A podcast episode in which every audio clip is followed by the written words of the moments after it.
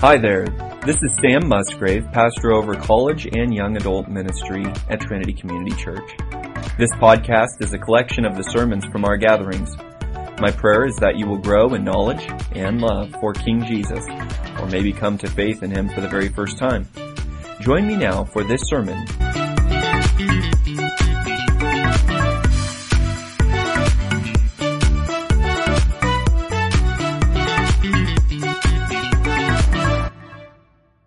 One of your handouts has a summary of last week's teaching plus this week's teaching as the nature of marriage. So that will give you a summary of both teachings.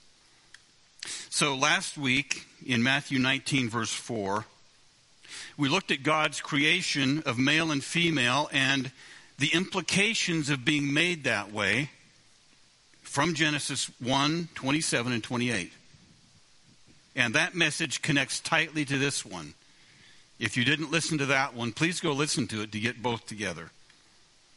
Tonight we're going to look at Matthew 19, verses 5 and 6, and dig into God's creation of marriage in Genesis 2 24. So let's read our text again Matthew 19, verses 3 through 6. The Pharisees also came to him, testing him, and saying to him, is it lawful for a man to divorce his wife for just any reason? And he answered and said to them, Have you not read that he who made them at the beginning made them male and female, and said, For this reason a man shall leave his father and mother and be joined to his wife, and the two shall become one flesh. So then, they are no longer two, but one flesh. Therefore, what God has joined together, let not man separate. Let's pray. Father, I thank you for those words that we sang tonight, that you will hold us fast. And I thank you for your promise that nothing will separate us from your love in Christ. And so we rest secure and safe and thankful for what you have done for us. And so tonight, please open our eyes to the goodness of your creation in male and female and marriage. And help us to rejoice in that and embrace it with all of our strength. I pray in Jesus' name. Amen. So, let's pick up in the first phrase of verse 5, Matthew 19, verse 5, which is just two words and said. He who made them at the beginning made them male and female and said. So, in verse 4, in answering the Pharisees' question about divorce, Jesus quotes one phrase from Genesis 1:27 and then he connects that phrase with Genesis 2:24 with those two words and said. So, let's go back to Genesis 2 to understand the significance of those two words. So first of all, Genesis 2:24 was spoken at the wedding of Adam and Eve. Yes, there was a wedding. Not with a white dress or a tiered cake, but a wedding nonetheless. Now, you might ask how I can say such a thing because the word wedding isn't found anywhere in Genesis 1 or 2. And we don't read of them taking or giving marriage vows to each other. Okay, fair enough. Here's how we know. In Genesis 2, verses 21 and 22, we read that God made the woman and then brought her to the man. And then the man clearly spoke in verse 23. And then someone else spoke in verse 24, and we're going to find out who that was a little later. And then in verse 25, we have commentary that tells us that the man and his wife were naked and were not ashamed. So, who is said to be naked in verse 25? The man and the woman? No, the man and his wife. So, God brought a single unmarried woman to a single unmarried man, and then something changed that single unmarried woman into a wife, a married woman. What was it? A wedding. First, a, a voluntary acceptance of God's pattern for marriage in the form of a covenant. each one promising themselves to the other, unqualified. And then the consummation or the completion of that covenant, the act that puts that covenant into motion sexual intimacy. And those two things together change a single woman into a married woman, a woman who belongs to the man that she possesses as her very own. And then the bride can say, My beloved is mine, and I am his. Song of Solomon 2:16. That's biblical romance. That's real romance. And so in Genesis uh, 2:22, God brings the woman to the man, and then in verse 23 the man Adam speaks. So imagine the two of them standing there before God, perhaps hand in hand, and uh, they're looking into each other's eyes just like happens today, except they've never seen each other. Imagine that. And Adam says, This one, this female human being, is bone of my bones and flesh of my flesh. She shall be called woman because she was taken out of man. Now, these are profound words, and they are prophetic words profound because Adam is verbalizing and understanding that this woman is intimately connected to him in a very special way. She has been taken out of him, literally. So he has moral obligations to her and she to him. And they are profound because they enshrine in language and dictionaries maybe even in Wikipedia, I don't know, that the woman was taken out of the man, from the very flesh and bone of the man. So there is this intimate connection that neither can escape, not even today, as much as some attempt to do so. And these are prophetic words. Why? Because Adam, I mean, Paul uses Adam's words in Ephesians 5, verse 30, to speak of the intimate connection between Christ and his bride, the church. He writes, For we are members of his body, of his flesh, and of his bones. Now, meditate on that one for a while. And then, after Adam spoke the words of verse 23, verse 24 goes on to say, Therefore, a man shall leave his father and mother and be joined to his wife, and they shall become one flesh. Now, who spoke those words? The newer translations put Adam's words in verse 23 in quotation marks, not around verse 24, because as I understand, Hebrew grammar tells the translators that Adam did not speak the words of verse 24. So who spoke them? Well, Moses is certainly writing them down on probably clay tablets. But was he writing commentary on Adam's words as if he was some kind of ancient John MacArthur? Perhaps. Or did God give Moses a new revelation that no one had ever understood before? Well, that can't be true because everyone in all the world was already living according to this pattern, including Moses. So Moses is recording ancient history. He's recording some very important words that had been spoken on the sixth day of creation at the first wedding. So, who spoke those words? Jesus tells us who spoke them. He who made them at the beginning made them male and female and said. So the same one who made male and female then had something to say about how being made in that way would work itself out between the male and the female. So the words of Genesis 2:24 are God's words. They're God's words. And I, have labored to establish that because God is making an authoritative declaration to that first couple and to all mankind, telling them how things are meant to go in male female relationships. He's laying down the law, he's laying down the foundation principles of marriage. And to refuse God's words is sin. Now, Look at the second phrase of Matthew 19, verse 5. He who made them at the beginning made them male and female, and said, For this reason. For this reason a man shall leave his father and mother. Now, why does a man leave father and mother? He leaves because he's male and he's interested in a female. That's the reason he leaves. So, being made as male will naturally compel the male and push the male out to seek a female. And then comprehensively join him to that female in marriage and then lead them both to, be, to become one flesh, resulting in children creating a family. Now, look at the third phrase of Matthew 19, verse 5, which reads like this He who made them at the beginning made them male and female, and said, For this reason a man shall leave his father and mother.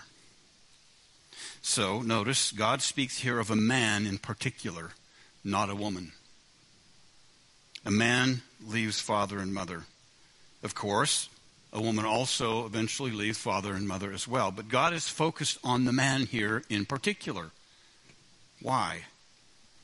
We're not told here, but in the New Testament, we see that the Son of God left his father to seek and save his bride. Luke 19, verse 10. And then cleanse and clothe and renew her. Ephesians 5, verse 25 to 29 protect her ephesians 5.23 marry her revelation 19.7 and then bring her into the house that he built for her. John 10 uh, john 14 verse 23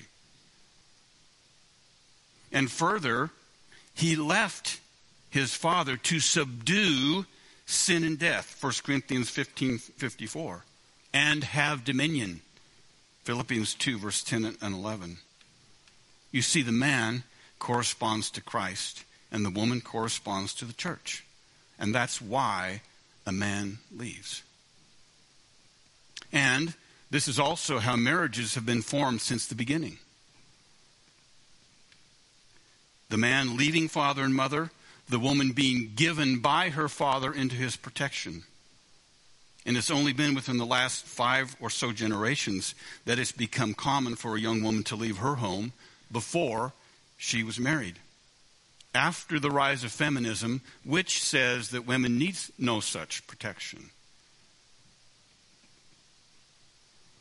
A man shall leave his father and mother. A man, not a boy.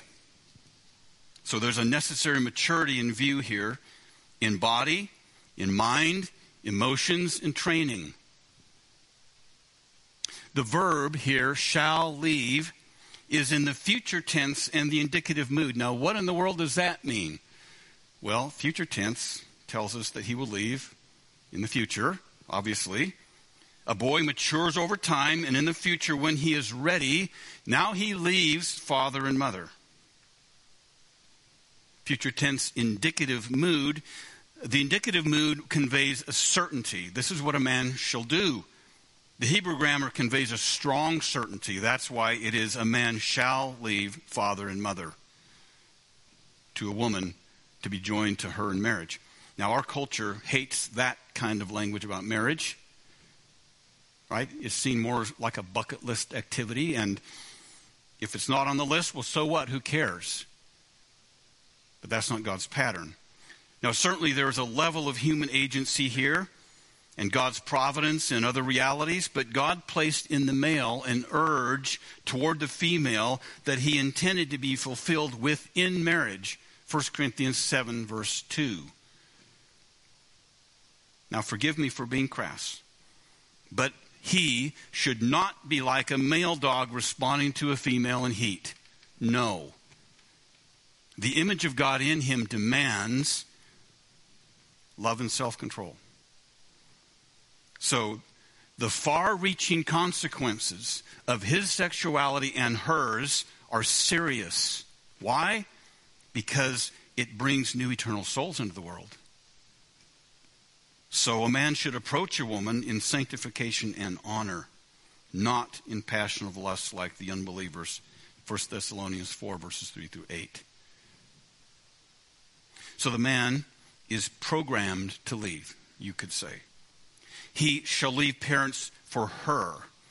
And he will also probably leave behind friends who try to convince him that she's going to restrict his fun and freedom of action. Actually, marriage will liberate him into a soul satisfying, sacrificial community of love. 1 Corinthians 13, 1 through 8. Ephesians 5:25. His relationship with his parents will change by God's design. He leaves his formative relationship and enters into his life relationship.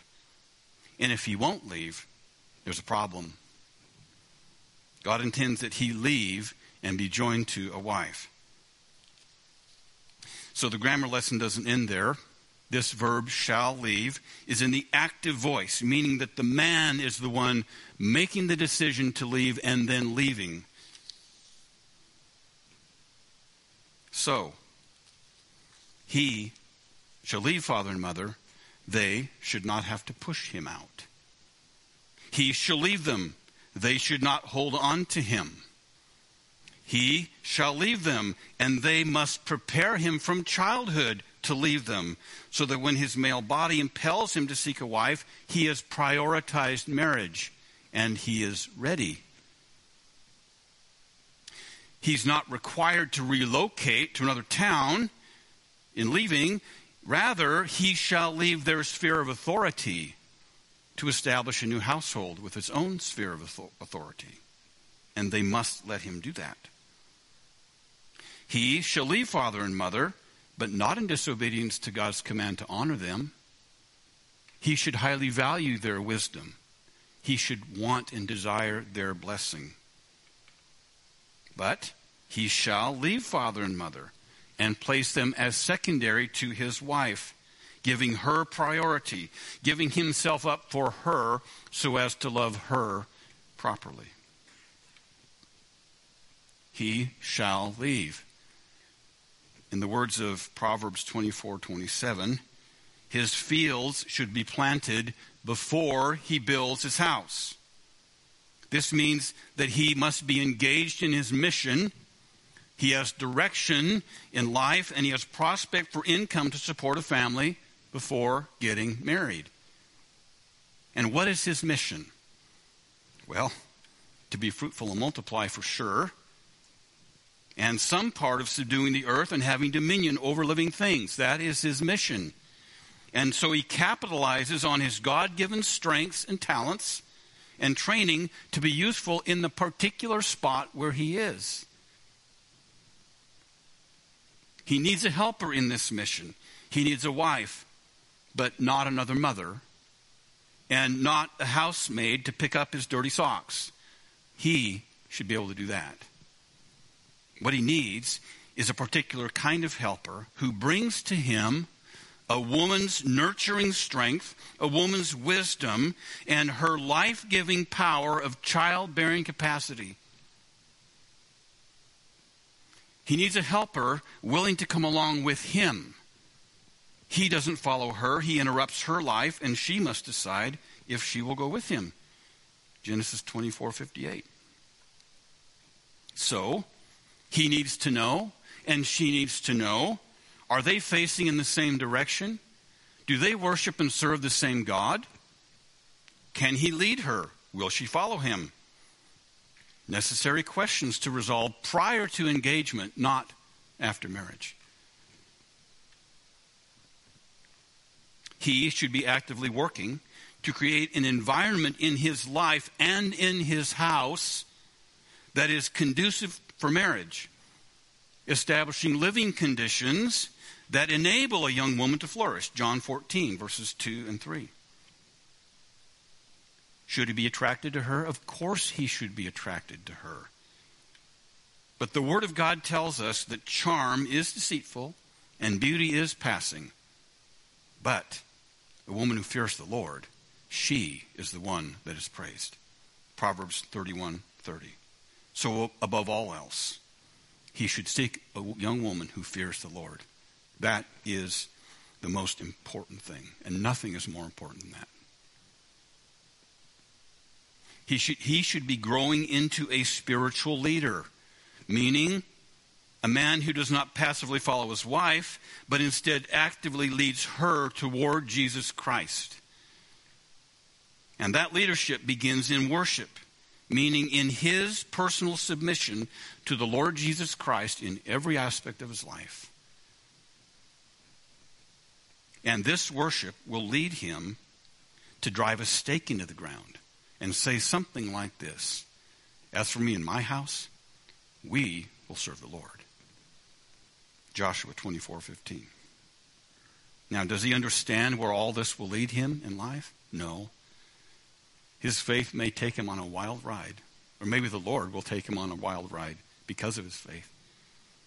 Think Abraham in Hebrews 11, verse 8. But the quality of his worship will direct how he orders his life, even in the daily activities of his home.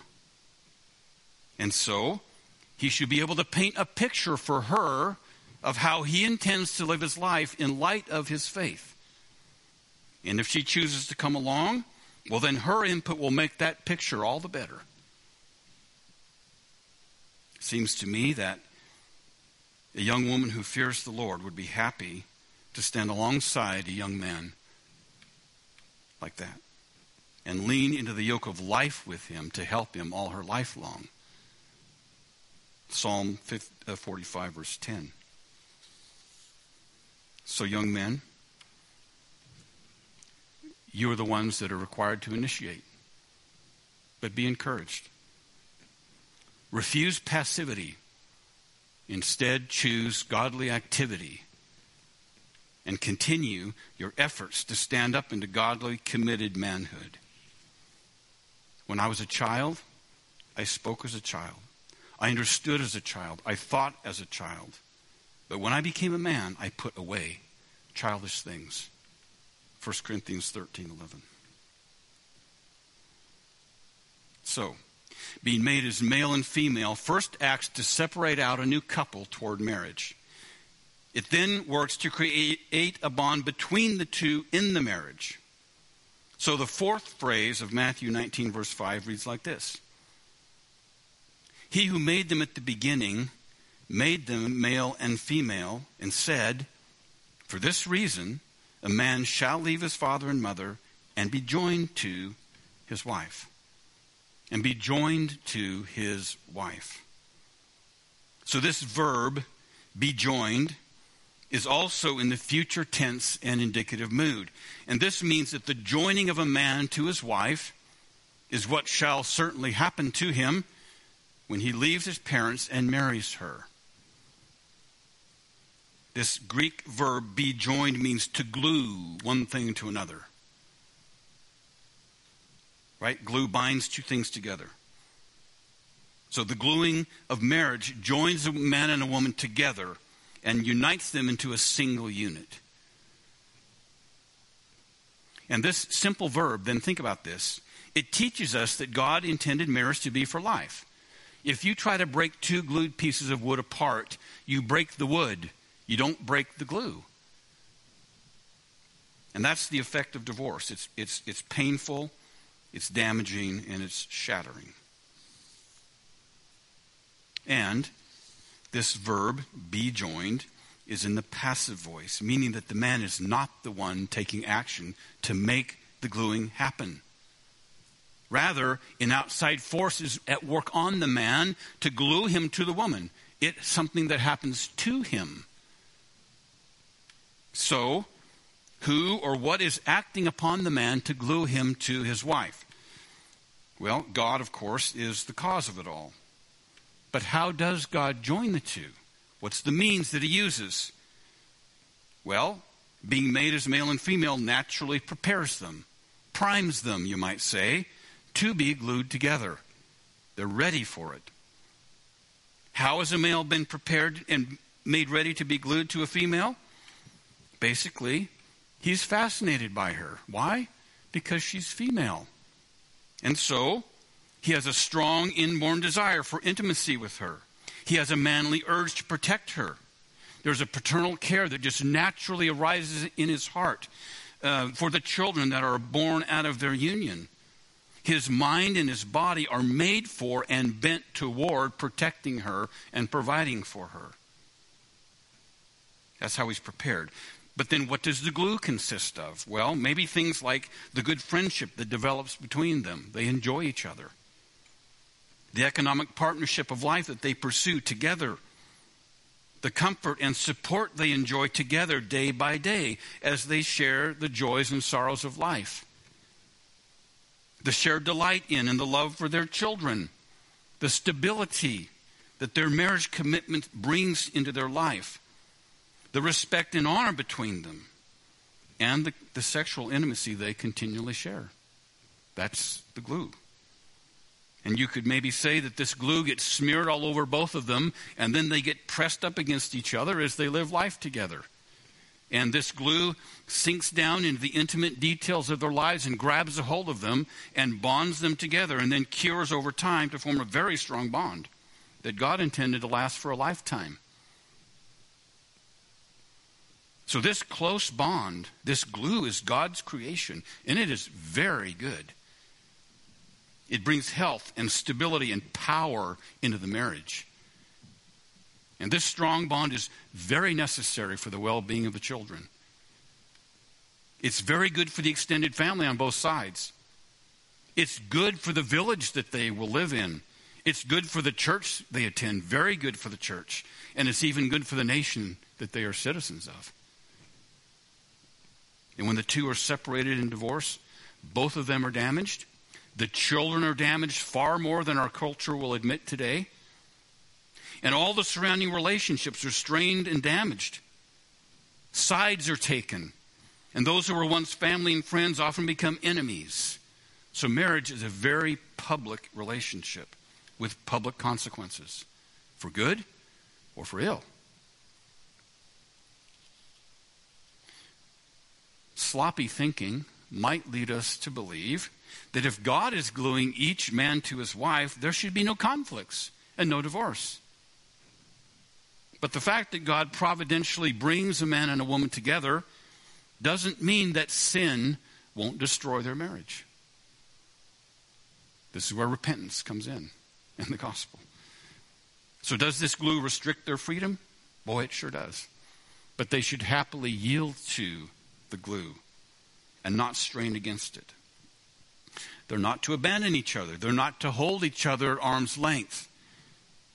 They are to be joined glued together in heart and mind.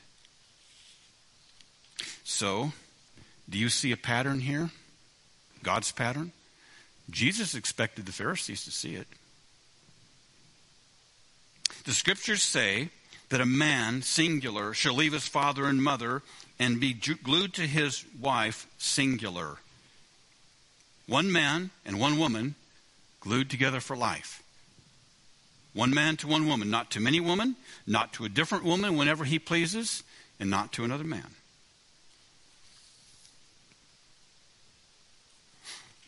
The last phrase of Matthew 19, verse 5, reads like this He who made them at the beginning made them male and female, and said, For this reason, a man shall leave his father and mother and be joined to his wife, and the two shall become one flesh the two shall become one flesh. So, being made as male and female first operates to separate, separate out new couples toward marriage, and then it operates to create a bond between the two in the marriage.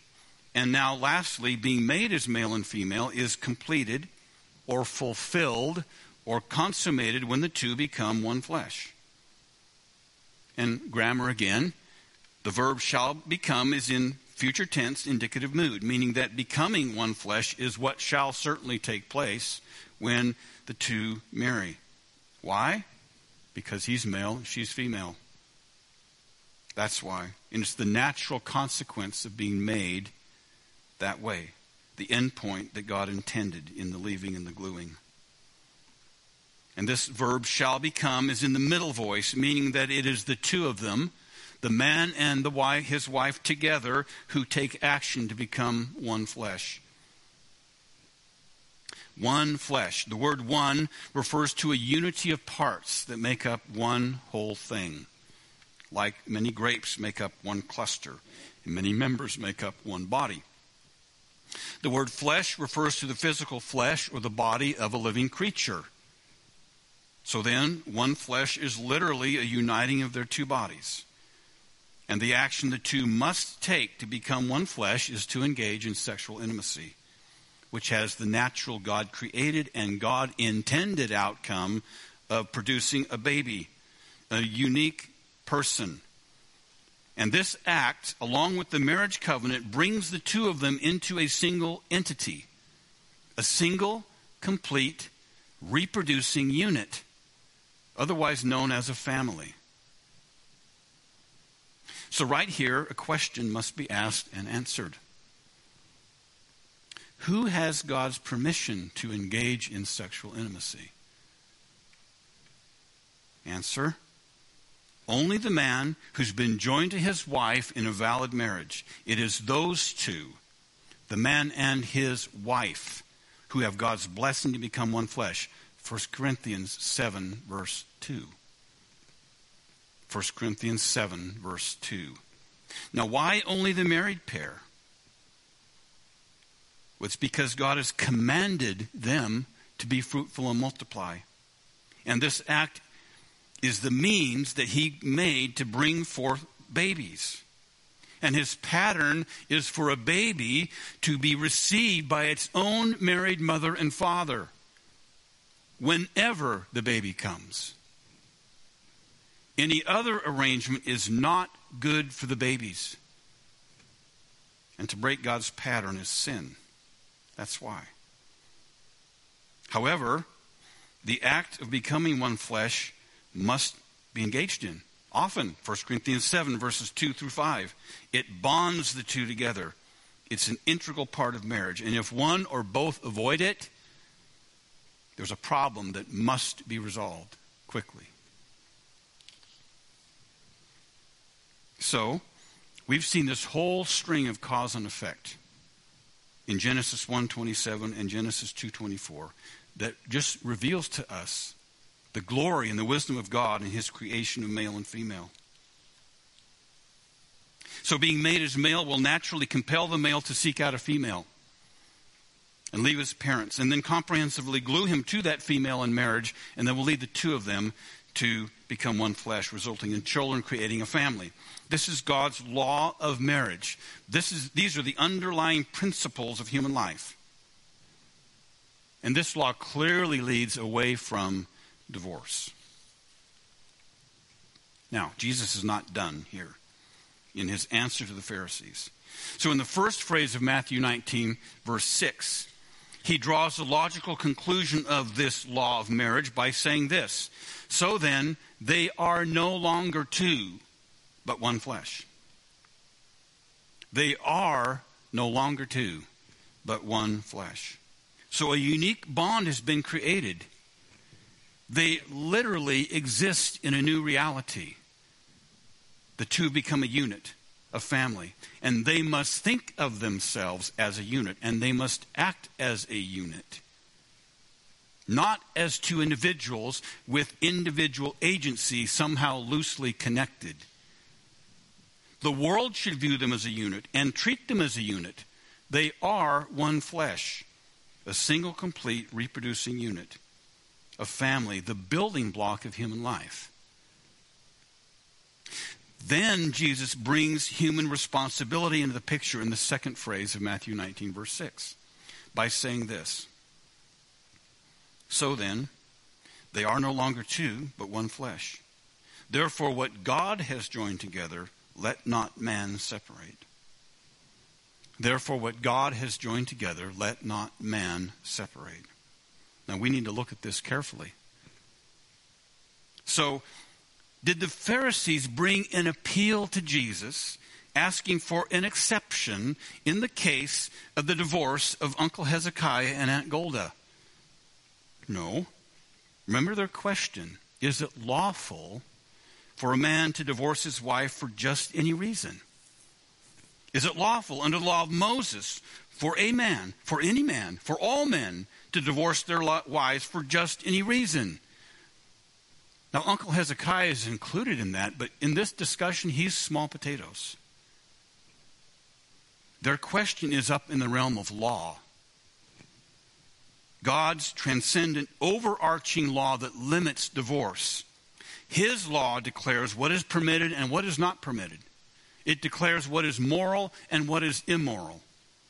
And in that day, the Pharisees were hard at work watering down God's law of marriage, among many other of his laws.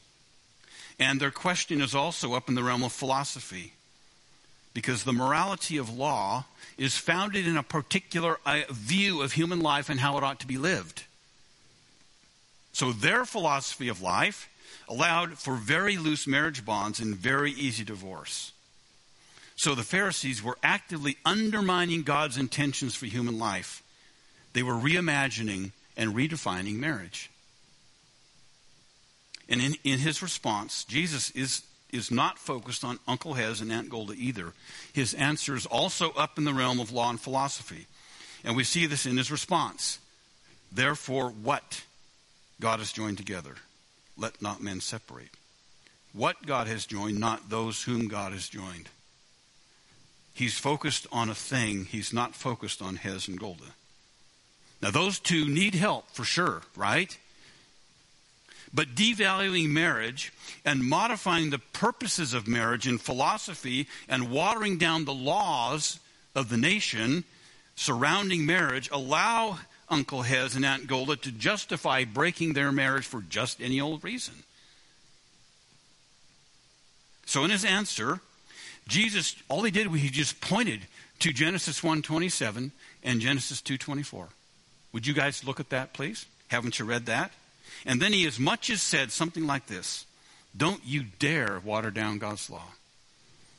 Don't you dare teach a philosophy that ignores how God founded marriage in the nature of male and female. Don't you dare suggest that your wife and therefore your family is of so little value that divorce should be permitted for the most trivial of reasons. Don't you dare ignore the babies that need their own father and mother and need them to work out their difficulties and need them to repent of their sin.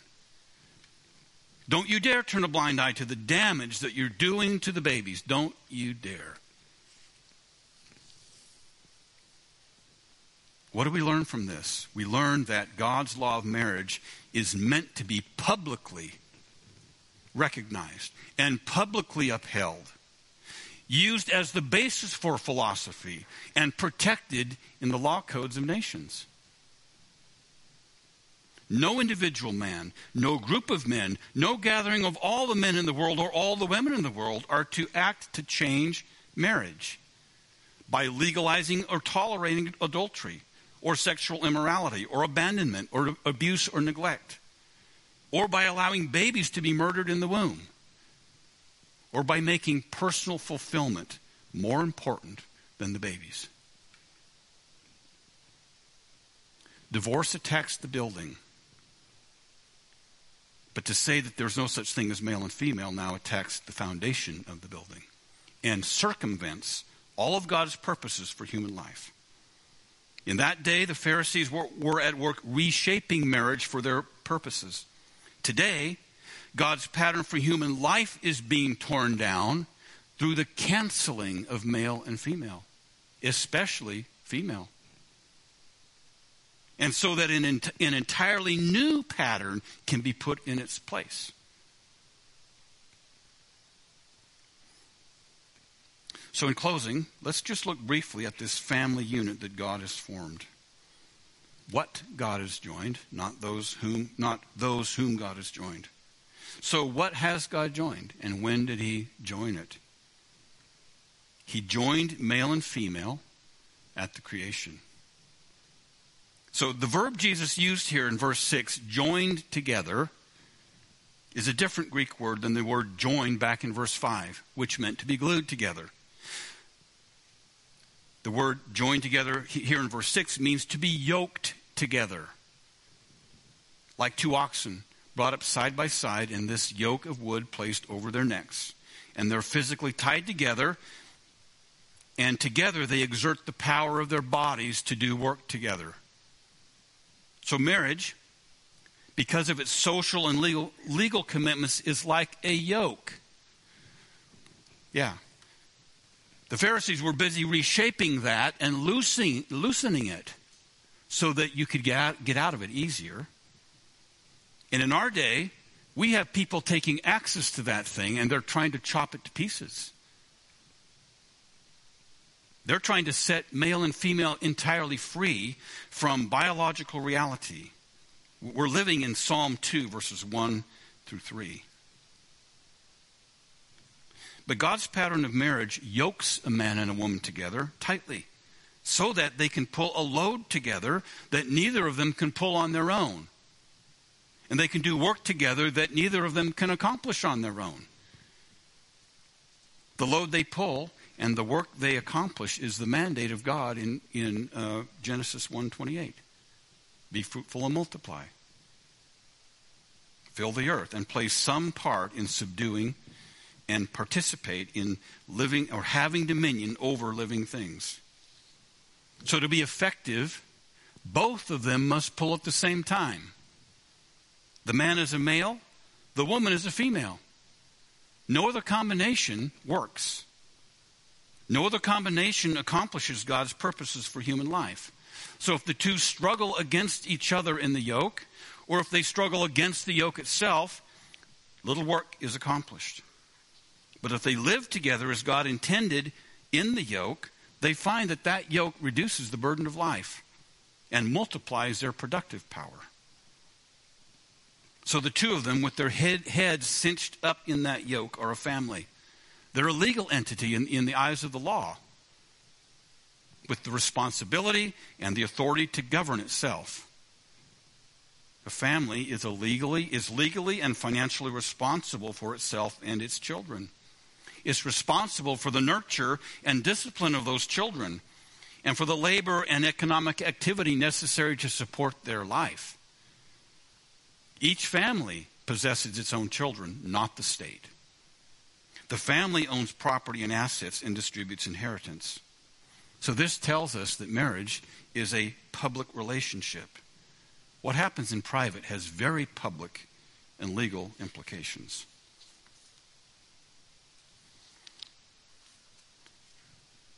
So God was very wise. The power of human sexuality must be contained within moral boundaries for it to be life giving and not destructive. Marriage establishes those boundaries. There is safety and blessing for each couple within the boundaries, and there's safety and blessing for the babies when their parents remain inside those boundaries marriage as God created it is for human flourishing. Have you not read? Don't you understand that he who made them at the beginning made them male and female? And said, For this reason a man shall leave his father and mother and be joined to his wife, and the two shall become one flesh. So then, they are no longer two, but one flesh. Therefore, what God has joined together, let not man separate. Father, I pray that you would impress these things upon our hearts. I pray that there would be no reason for divorce ever given among the people here, among these young people, that they would live this out to its fullest. Father, help us repent of our sin and help us to grab a hold of these things for for our lives, for your glory, because this is how you will bless us. And I pray in Jesus' name. Amen. Thank you for joining me for this sermon from the Trinity College and Young Adult Ministry. We would love for you to join us in person soon. For up to date information, follow our Instagram at trinityc.ya. For information regarding Trinity Community Church, visit trinitycc.com until he returns, may the Lord bless you and keep you. The Lord make his face shine upon you